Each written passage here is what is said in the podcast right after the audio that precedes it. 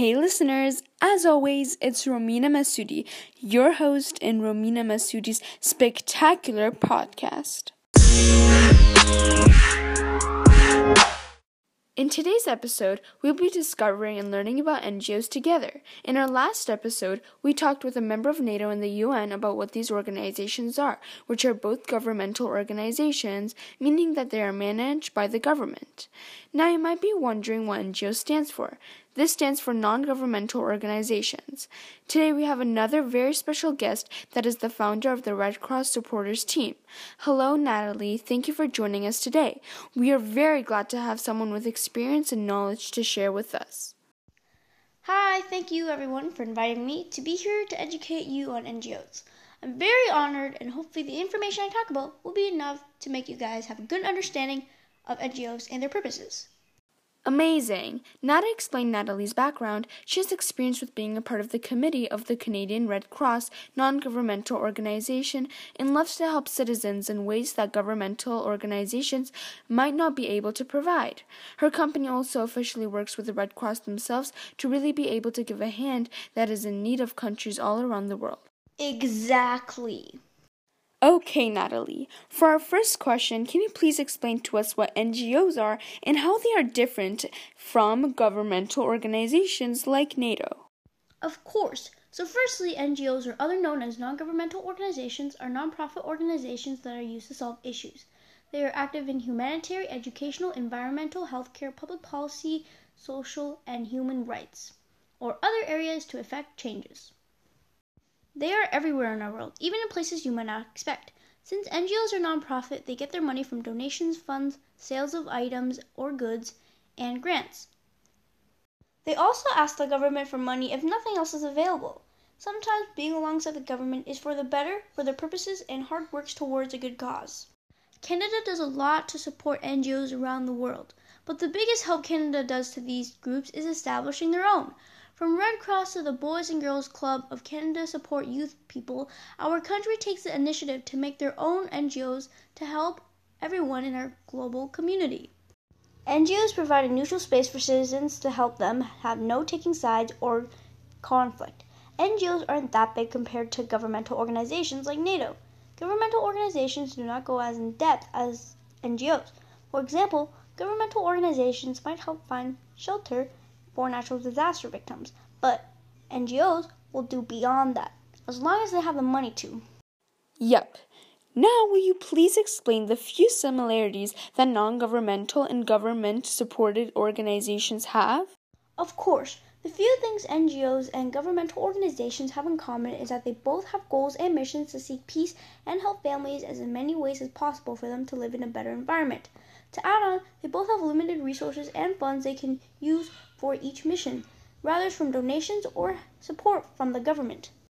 We can see that there really isn't that many similarities when compared to how each type of organization functions individually. Right, and most NGOs like to keep it that way, seeing that they want to help everyone in their own different ways. Now, we live in our mighty country, Canada, and I think it would be good to talk about the role Canada plays in the community of NGOs. Canada does a lot to support NGOs around the world. From the Red Cross to the Boys and Girls Club of Canada support young people, our country takes the initiative to make their own NGOs to help everyone in our global community. Not only do we make our own NGOs to help out others, but we also lend a hand to other NGOs that were already established in other countries. For example, the NGO CARE. CARE is a nonprofit providing disaster relief that fights poverty and helps to educate all youth around the world. Canada contributed to this NGO by having its own committee, and Canada helped fulfill their goals as a country. More than half of CARE, Canada's projects focused on life saving humanitarian assistance, help people adapt to climate change, and develop sustainable food and nutrition sources. They also work to prevent gender based violence while improving women's health and rights, like in earning money. And this is only one of the NGO Canada supports. Now, let's give a turn to our callers to ask a question. Here's Delilah from Brazil. Hi, my name is Delilah. I'm 12 years old and from Brazil. I want to ask Natalie and Romina the types of organizations we have that are NGOs. Brilliant question, Delilah. All right, so where I work or partly work, the Red Cross is considered a bingo, the business friendly international NGO, because it cooperates well with business. There's also operational NGOs, which focuses on development projects. Then there are advocacy NGOs, which are organized to promote particular causes. Then there are ENGO NGOs, stands for the environmental NGOs. The Greenpeace and World Wildlife Fund is a perfect example. GONGO is another type. It stands for the Environmental Organized Non Governmental Organization. Oxfam is a pretty popular NGO. It is a type of INGO, which stands for the International NGO. Since we shared so much information, let's hear from our listeners what they would think the world would be like with no NGOs. NGO do a lot of things. If they weren't here, our world would not be so organized in some parts of Africa and Asia. Women and girls wouldn't be educated or have their rights supported. Providing healthcare in places of poverty would not be provided. There wouldn't be the use of weapons or forces. Women and girls wouldn't get to be educated or have their rights supported. Not taking sides or having a specific kind of right and wrong. Those were all correct. Okay, thank you to Natalie Yu. It was a pleasant episode to be with you and give listeners a real piece of what NGOs are and their purposes. Thanks for having me. It was an honor. I'll see you guys next time. Make sure to check our links on sources on NGOs in our website show notes.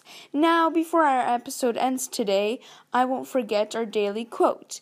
This time it's a self explanatory quote on NGOs by a former Prime Minister of New Zealand, Jenny Shipley.